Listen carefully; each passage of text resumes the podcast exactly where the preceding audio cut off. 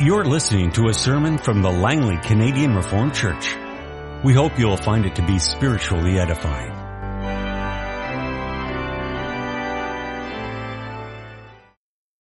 This afternoon we have two scripture readings, both from the Gospel according to John. First of all, we'll read the first 18 verses of this book. So John 1 verses 1 to 18.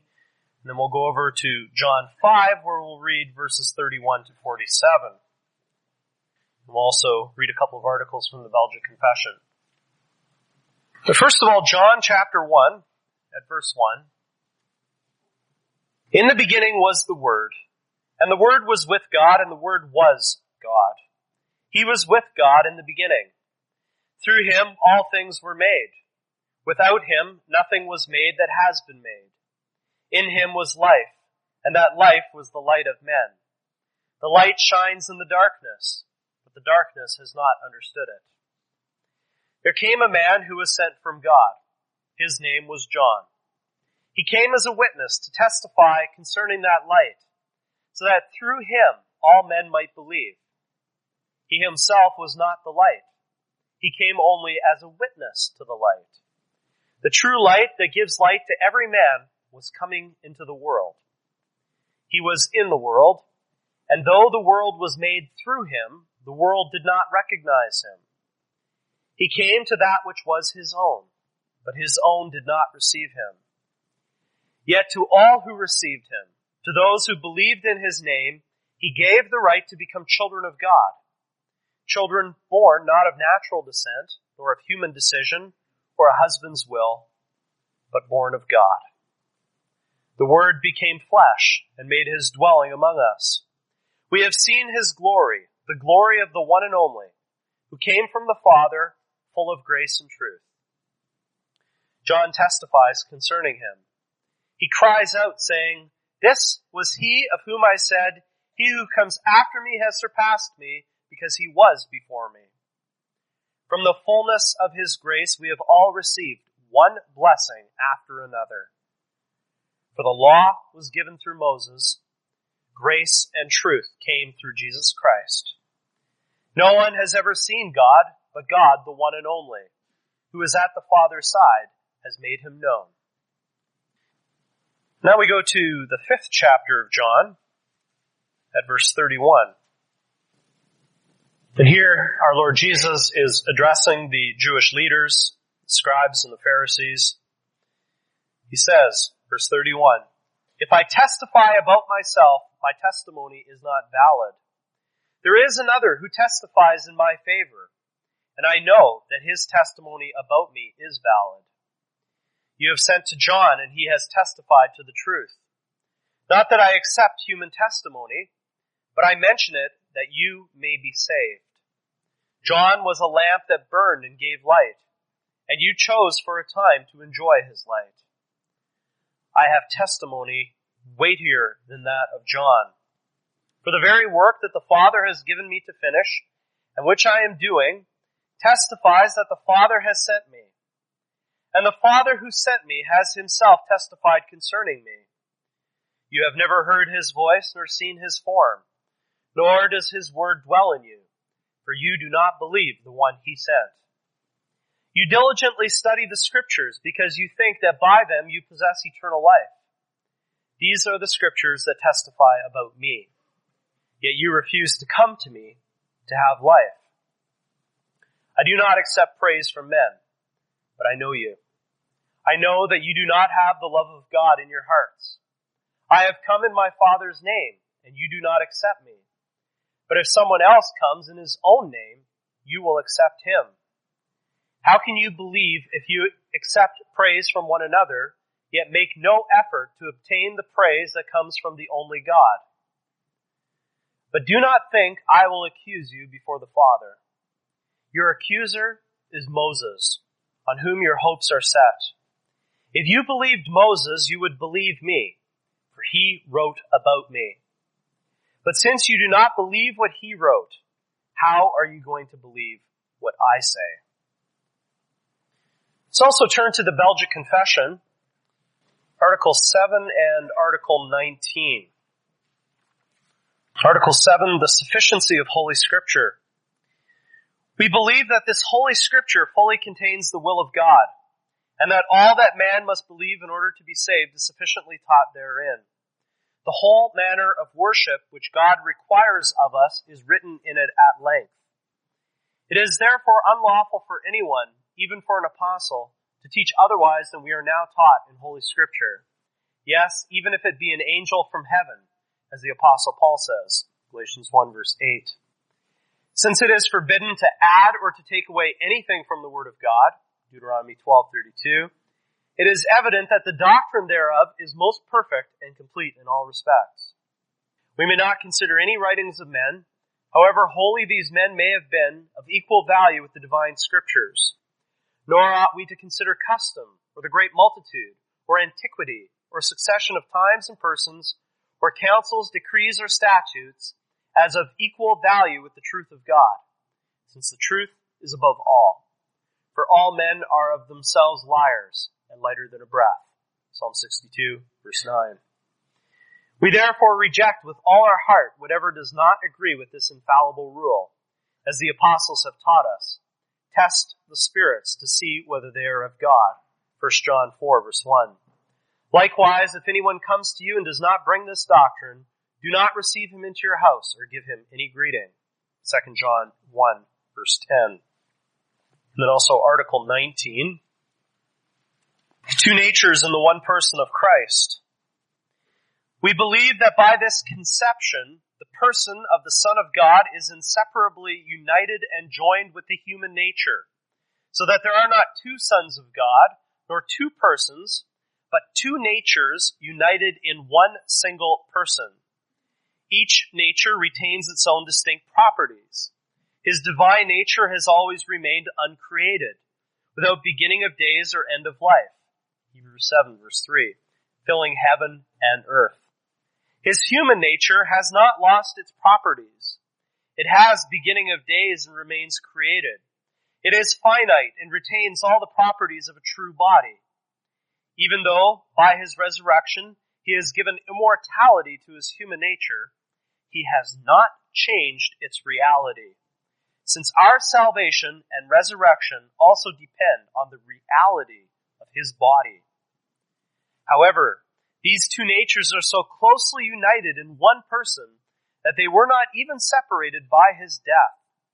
Therefore, what he, when dying, committed into the hands of his Father was a real human spirit that departed from his body. Meanwhile, his divinity always remained united with his human nature, even when he was lying in the grave. And the divine nature always remained in him, just as it was in him when he was a little child, even though it did not manifest itself as such for a little while. For this reason, we profess him to be true God and true man, true God in order to conquer death by his power, and true man that he might die for us according to the infirmity of his flesh. This afternoon we're considering the truth of God's Word as it's been summarized in Lord's Day 6 of the Catechism. Why must he be a true and righteous man? He must be a true man because the justice of God requires that the same human nature which has sinned should pay for sin. He must be a righteous man because one who himself is a sinner cannot pay for others. Why must he at the same time be true God? He must be true God so that by the power of his divine nature, he might bear in his human nature the burden of God's wrath and might obtain for us and restore to us righteousness and life. But who is that mediator who at the same time is true God and a true and righteous man? Our Lord Jesus Christ, whom God made our wisdom, our righteousness and sanctification and redemption. 1 Corinthians 1.30. From where do you know this? From the Holy Gospel, which God himself first revealed in paradise. Later he had it proclaimed by the patriarchs and prophets and foreshadowed by the sacrifices and other ceremonies of the law. Finally, he had it fulfilled through his only Son. Beloved congregation of the Lord Jesus, a couple of weeks ago I, I watched a video of a sermon from a certain fairly well known, he's well known by now, pastor in Seattle. Mark Driscoll was upset because he says he was driving along in his Jeep and listening to a Christian radio station. There was an ad from a local church inviting people to come and listen to a Jewish rabbi explain the Old Testament.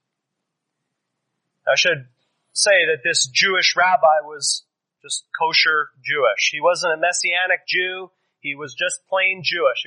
Reform, Orthodox, whatever he was. And a local Christian church was inviting people in the Seattle area to come and listen to this rabbi give insight to the Old Testament. Driscoll says that when he heard that, he gripped his steering wheel so hard that the airbag just about deployed. The people at this church obviously didn't get what or who the Old Testament is all about. The Jewish rabbi wouldn't have understood what Jesus is all about. If he acknowledged the existence of Jesus at all, this Jewish rabbi would have likely said that he was a revolutionary rabbi, a mere man. But God and man, forget it. And yet this Jewish rabbi was going to teach Christians. And by the end of this sermon, I hope you'll understand, if you, don't already, I hope you'll understand why Mark Driscoll got upset about this ad. There's confusion out there about the nature of the Bible and about the natures of Christ. This afternoon, with the help of the Gospel of John, and also with the help of the summary of Scripture and in the Catechism and in the Confession, we're to consider the Word and the Word. God's revelation of Jesus Christ. We'll consider two points. First of all, the nature of the word inscripturated, or the nature of the word written. And then second, the natures of the word incarnated, the word in the flesh. The goal of Lord's Day 6 is to lead us to the Savior, Jesus Christ. The 18th question and answer tells us about the mediator in whom we'll find the way to peace with God the way to find reconciliation. And then question and answer 19 asks us from where we can know the identity of this mediator. The answer is found in the gospel, the gospel that's revealed in God's word.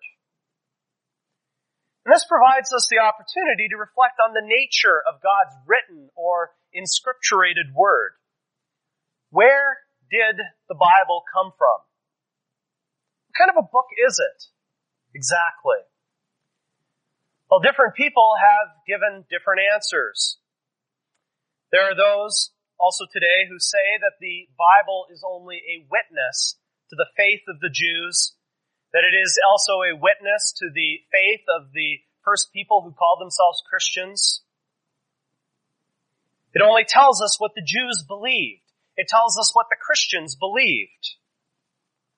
It's not a, a revelation from God, they say, but a collection of human documents telling us what certain human beings believed at a certain point in history. And others will expand on that somewhat and they will say that it shows the evolution of religious beliefs. People went from a simple monotheistic faith, a belief just in one God, like Abraham, to a much more evolved form of faith involving all kinds of rituals and ceremonies. Think Moses. Now, the people who believe these things are known as theological liberals. Now, we sometimes use the word liberal in a kind of a loose way, pejorative way. We say, that church is so liberal. He's so liberal. But in its proper sense, Liberals are simply those who regard the Bible as essentially a human document. And people who look at the Bible that way don't have a problem with being called liberals either. They will say, I am a liberal when it comes to the Bible.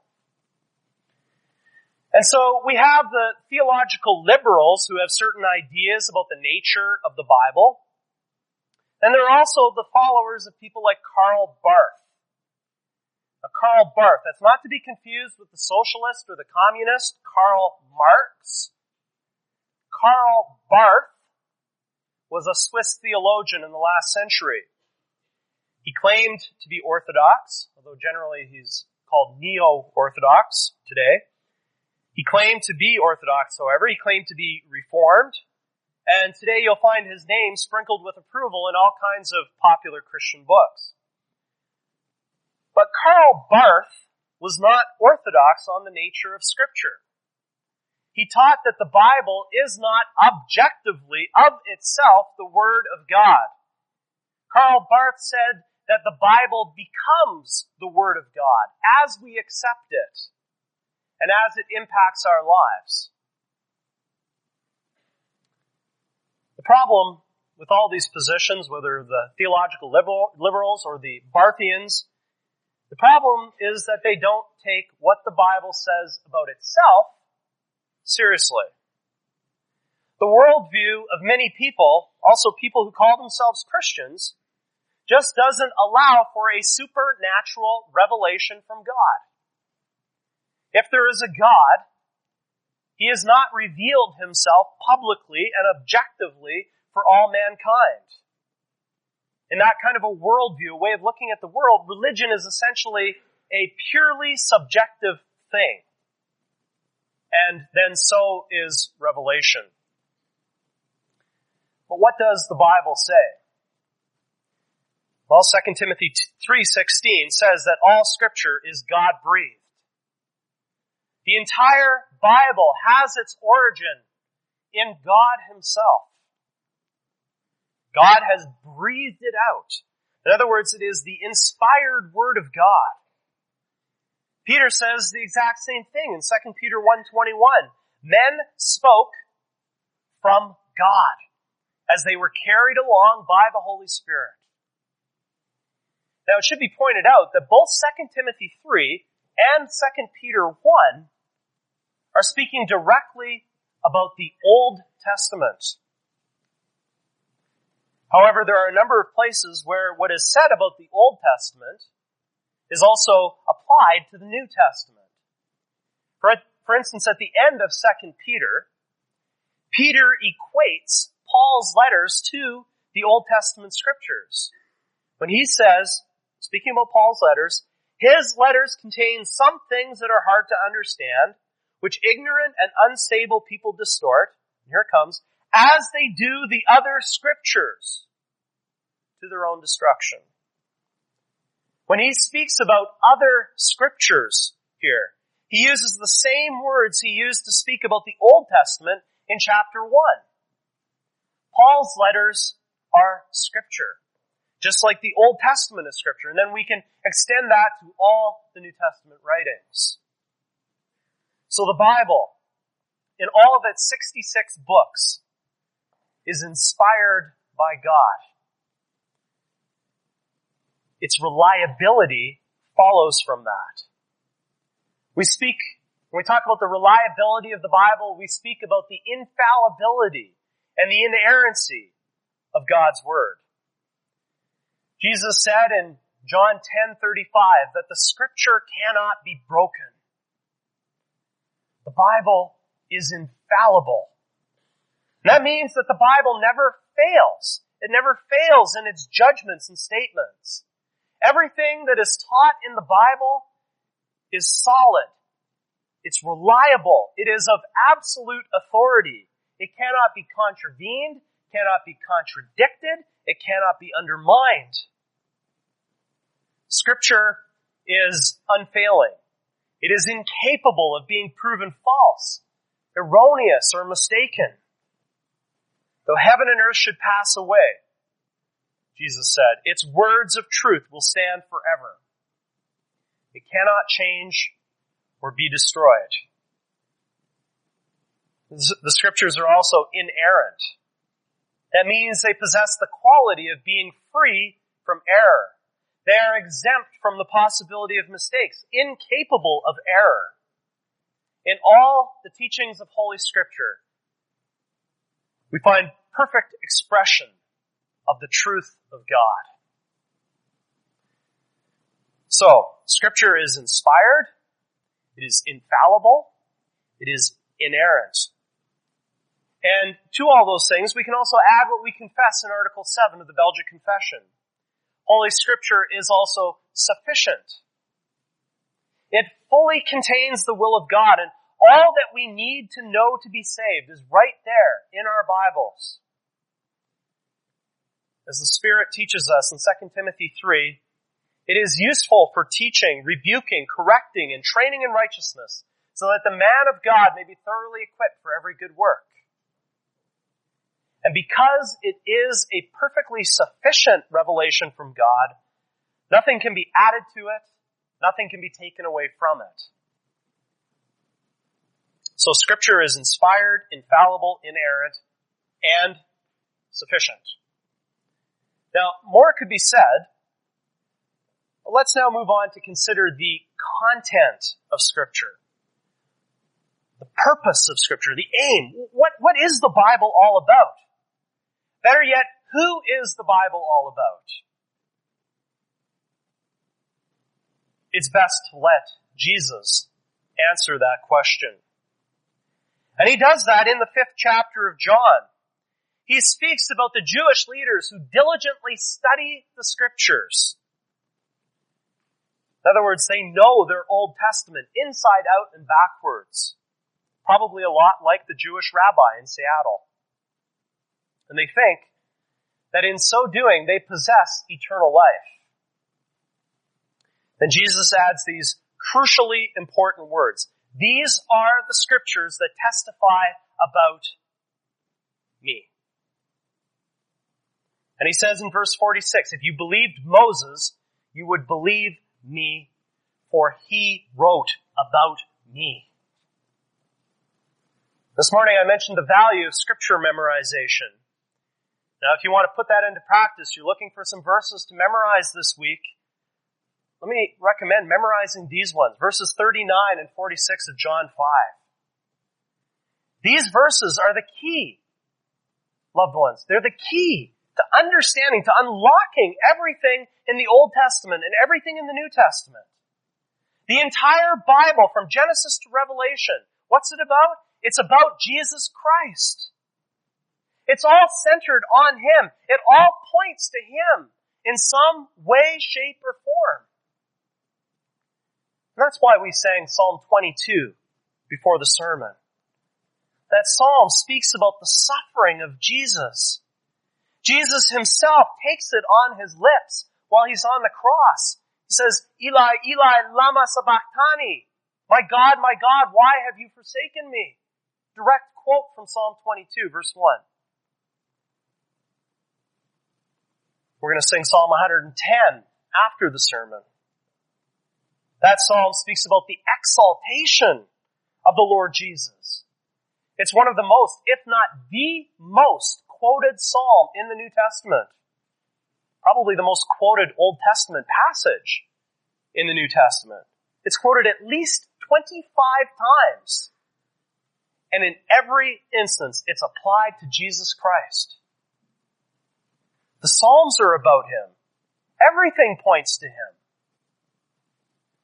And the Catechism captures that in question and answer 19 when it summarizes the way in which the gospel is found everywhere in the Bible. God himself first revealed it in Genesis 3. There we find what we call the, the mother promise. There in Genesis 3 verse 15. Where God promised to bruise the head of the serpent call it the mother promise because this is the promise from which all other promises for our salvation in the Bible are derived. The promise of the gospel was proclaimed by and through the patriarchs, through Abraham, through Isaac and Jacob and, and others too. It was preached by the prophets, by Isaiah, Jeremiah, Daniel, Ezekiel, and we could go through the whole list. The gospel was also revealed in the sacrifices and ceremonies of the Mosaic law.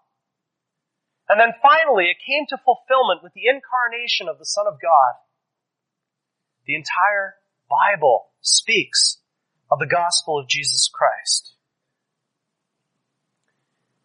Well, let me mention a couple of ways in which this, this should, this, this must impact our lives. First of all, it has to impact the ministry of the church from Sunday to Sunday. I've heard sermons, it's sad to say, but I've heard sermons where the name of Jesus Christ wasn't even mentioned. Or if it was mentioned, it was just casually in passing. I've heard sermons on the radio and in person, and maybe you have too, sermons that, that could have been preached in a Jewish synagogue, and no one there would have batted an eye. There was nothing of Jesus Christ. Just ethics.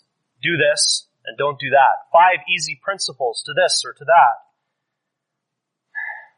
Brothers and sisters, please, if you ever hear a sermon from your pastors and we do not preach Christ, please say something to us. We aim to preach Christ and Him crucified. But we're mere men. And sometimes we falter and sometimes we too need a reminder about what's of first importance. When I'm working on my sermons, looking forward to Sunday, I'm imagining in my mind that you're coming to church with the words of the Greeks. The Greeks in John 12. That you have those words on your heart. Sir, we would like to see Jesus. I want to proclaim him. And I know that Pastor Visscher does as well. Please help us keep on track with that. So that's the first way in which this should impact our lives. Here's the second. Let this impact your Bible study, especially the Bible study that you do as groups, group Bible study. And I know this is kind of an awkward time because the study season is over pretty much. If I look in the liturgy sheet, it appears that there's only one Bible study still going on tonight. But for the rest of you, I imagine that you're thinking ahead to, to next year, planning ahead. Loved ones, watch out for material that does not point you to Christ. Watch out for Bible study material that misses the point of scripture. And it, again, it's sad to say, but a lot of the stuff that's out there does miss the point. There's nothing or very little about Jesus Christ and how different Bible passages point us to Him, how different passages witness to Him. And this is especially the case with Old Testament material. We're Reformed. And as Reformed people, we have a rich heritage of reading the entire Bible with an eye to Jesus Christ and to His, His redemptive work. But unfortunately, there are not a lot of people in our North American context that share that heritage. And so I urge you to use discernment in selecting Bible study material. Look for study guides that point you to Christ. Look for study guides that don't take the gospel for granted. Don't assume it. But have the gospel as totally central. That have Christ as central. Don't settle for anything less. And when you, and when you're doing that Bible study with one another, let me also encourage you to, to challenge one another on this point. How does this passage that we're studying how does this point us to Christ? How does this passage point us to the gospel?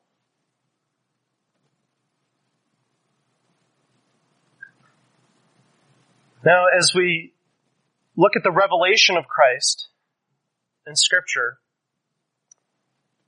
there are two things that become apparent about him. And those two things are expressed in question and answer 16 and 17 his two natures. He is God and he is man. First of all, the Bible reveals that he has a divine nature. That simply means that Jesus Christ is God, one person of the Holy Trinity. John 1 verse 1 is the classic text, referring to Jesus as the Word, the Logos in, in Greek. And we've been talking about the Word as in the Word of God, the, the Bible, but the Gospel according to John also refers to Jesus as being the Word, the Logos. And John 1 verse 1, in the beginning was the Word, and the Word was with God, and the Word was God. As far as his divine nature goes, he has always been the Son of God. He has always had the divine nature. He has always been God and he will always be God.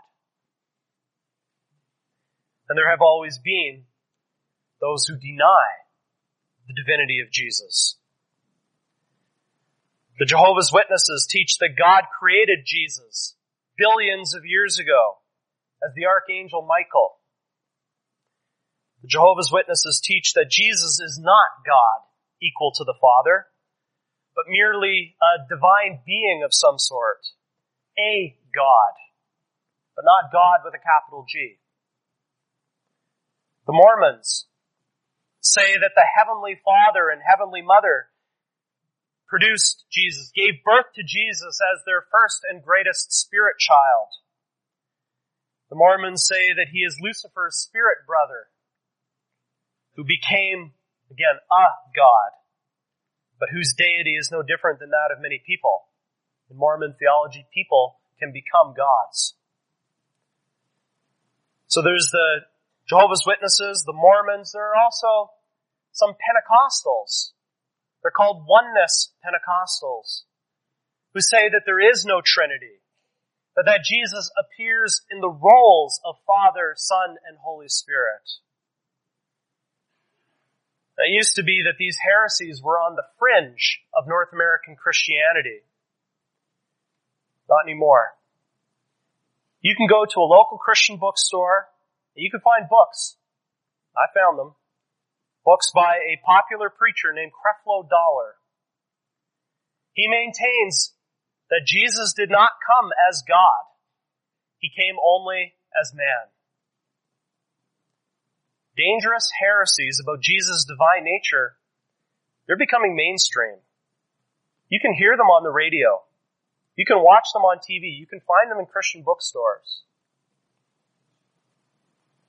But now we could ask, why does it matter that Jesus was divine? Do we have to make a big deal about this? Aren't you being nitpicky?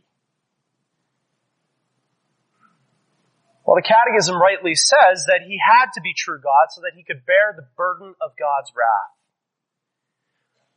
Without a divine nature, he could not bear the punishment we deserve. He could not die and then rise again victorious. He could never obtain for us and restore to us righteousness and life. If he was a mere man, he would have been totally defeated. He never would have been able to rise from the dead. And that's why the Athanasian Creed, which we confessed last Sunday, the Athanasian Creed says that you cannot be saved if you deny that Christ has a divine nature. This is a salvation issue. If you deny that Jesus is God, if you say that he is not a person of the Trinity, you cannot be saved. It's that serious. And so the Bible reveals that he has a divine nature. The Bible also reveals a human nature of Christ. That simply means that Christ is truly human, that he is one of us. Verse 14 of John 1 says it plainly, the Word became flesh and dwelt among us. As far as his human nature goes, he became a man at his incarnation.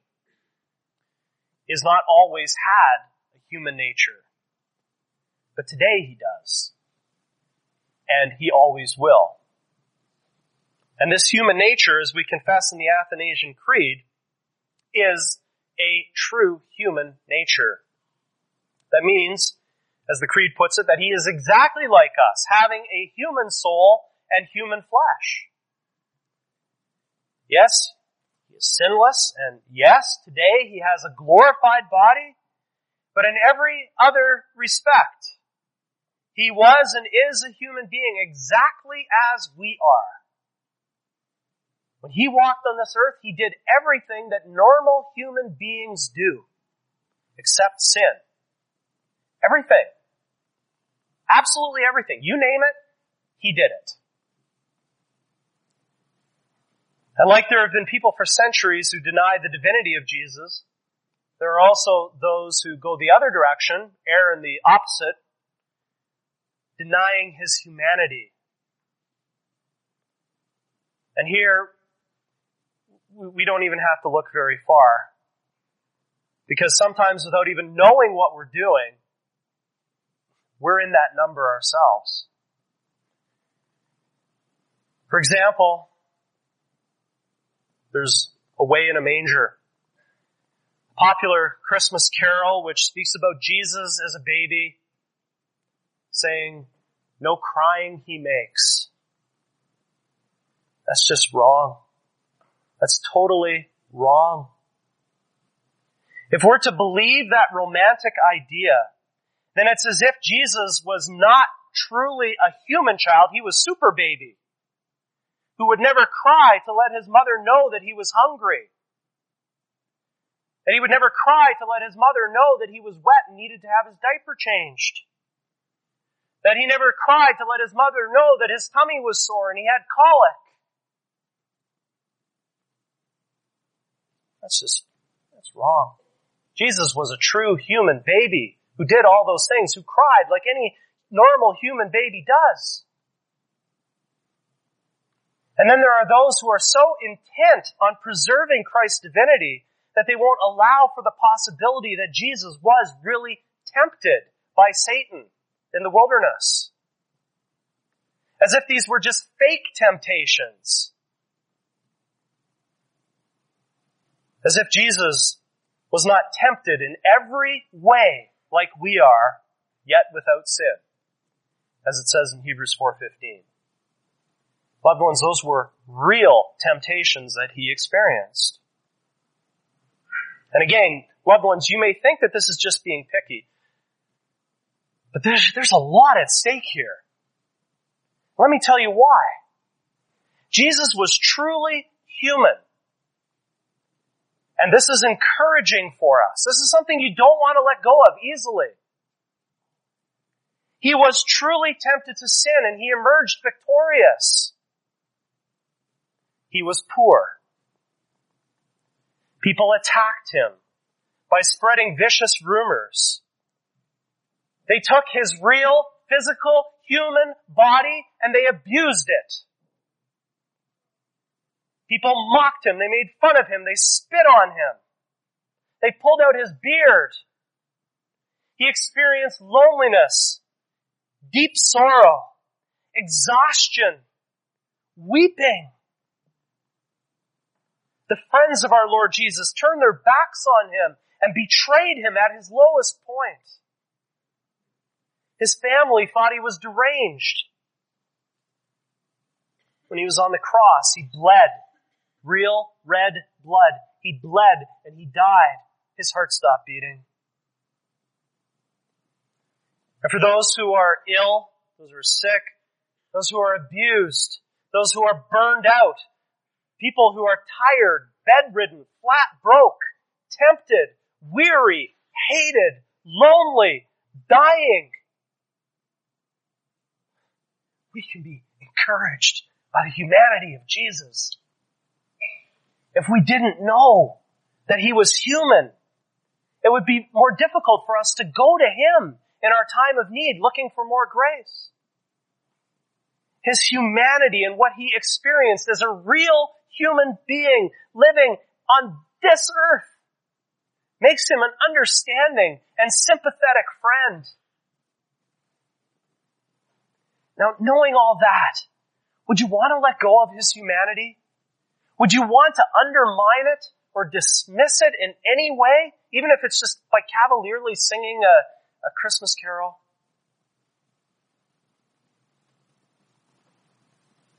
True man. The Catechism and the Belgic Confession take us further into appreciation for his humanity. Question answer 16 says that our mediator must be a true man so that he can pay for sin. The same human nature which has sinned has to pay for sin. The Belgic Confession similarly says that he was true man, that he might die for us according to the infirmity of his flesh. What does that mean? Well, it means that if he only had a divine nature, he would not have died. He could not have died. You cannot kill God. But as a man, Jesus was killed. Jesus died. He gave up his life. He died for us. He also rose for us. And his resurrection also involved his real human nature. The Belgic Confession rightly says that our salvation and resurrection also depend on the reality of his body. Scripture teaches that in passages like 1 Corinthians 15, 20 to 22. Paul says there, but Christ has indeed been raised from the dead, the first fruits of those who have fallen asleep. For since death came through a man, the resurrection of the dead comes also through a man. For as in Adam all die, so in Christ all will be made alive. That's the end of the quote. Notice how the human nature of Christ fits in there. The resurrection of the dead comes also through a man. Through someone exactly like you and me. The risen Lord Jesus, presently sitting at God's right hand. Brothers and sisters, the entire Word reveals to us the divine human Word. Jesus himself, true God and true man. He is the mediator and deliverer, the one whom God made our wisdom, our righteousness, and sanctification and redemption. He is the only one we need. And we need him only as he's revealed in his word. Let's pray.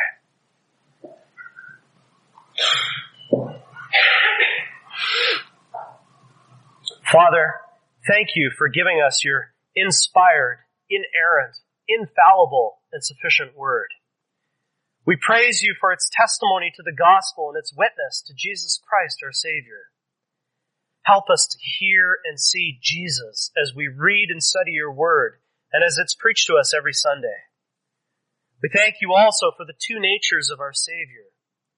We're grateful that he could bear your wrath with his divine nature we're grateful that he could die for our sins with his human nature and rise again. Father, we're encouraged by the fact that he was tempted in every respect like we are, yet without sin. Lord Jesus, thank you for taking on our human flesh. Thank you for experiencing what we go through in our lives. Thank you for being someone to whom we can go, that we, where we can find grace to help in our time of need. Help us with your Spirit to live with faith in you each day, relying on your word alone. We pray in your name. Amen. This has been a sermon from the Langley Canadian Reformed Church. For more information, please visit us on the web at www.langleycanrc.org.